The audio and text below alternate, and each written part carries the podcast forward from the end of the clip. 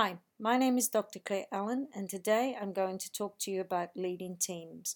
Now, I've been leading teams for well over 20 years now. A bit embarrassing, but in my 20s, I was uh, leading teams, and uh, I've continued to lead those teams uh, now in my 40s.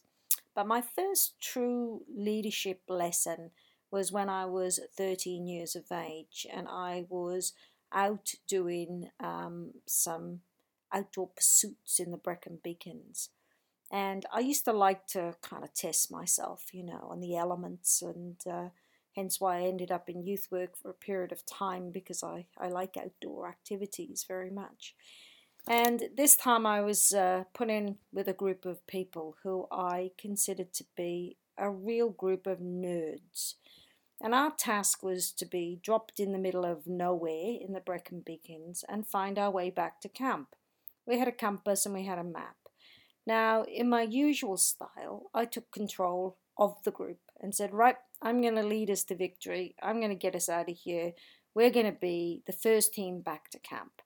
Now, we were competing against probably nine other teams at the time. And if you were in the first three that got back to camp, you didn't have to do the cooking, the cleaning, the washing, everything. And to me, it was really important to get that team back there. And after a little bit of time, I realized I was just walking the group round in circles. It was obvious to me I had no idea how to get them back to camp. I could not read a map and I could not read a compass. I had no idea what I was doing. So the rest of the team, because I was such a strength of character, just followed along with me. And they didn't say anything. And then I stopped and I said, Guys, does anybody anybody know how to read this map? One young kid piped up and said, Yep, I, I, I, I can do that. And I said, Great, fantastic. Well, you read the map and tell us where you think you are. I said, Does anybody know how to look at this compass and use it? Somebody said, Yep, yep, I, I can do that.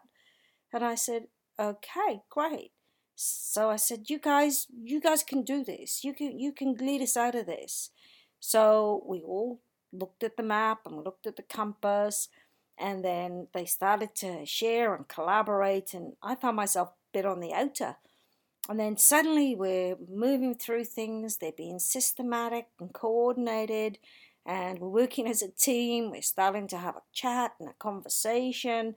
Um, all i'm doing is just encouraging them telling them doing a great job.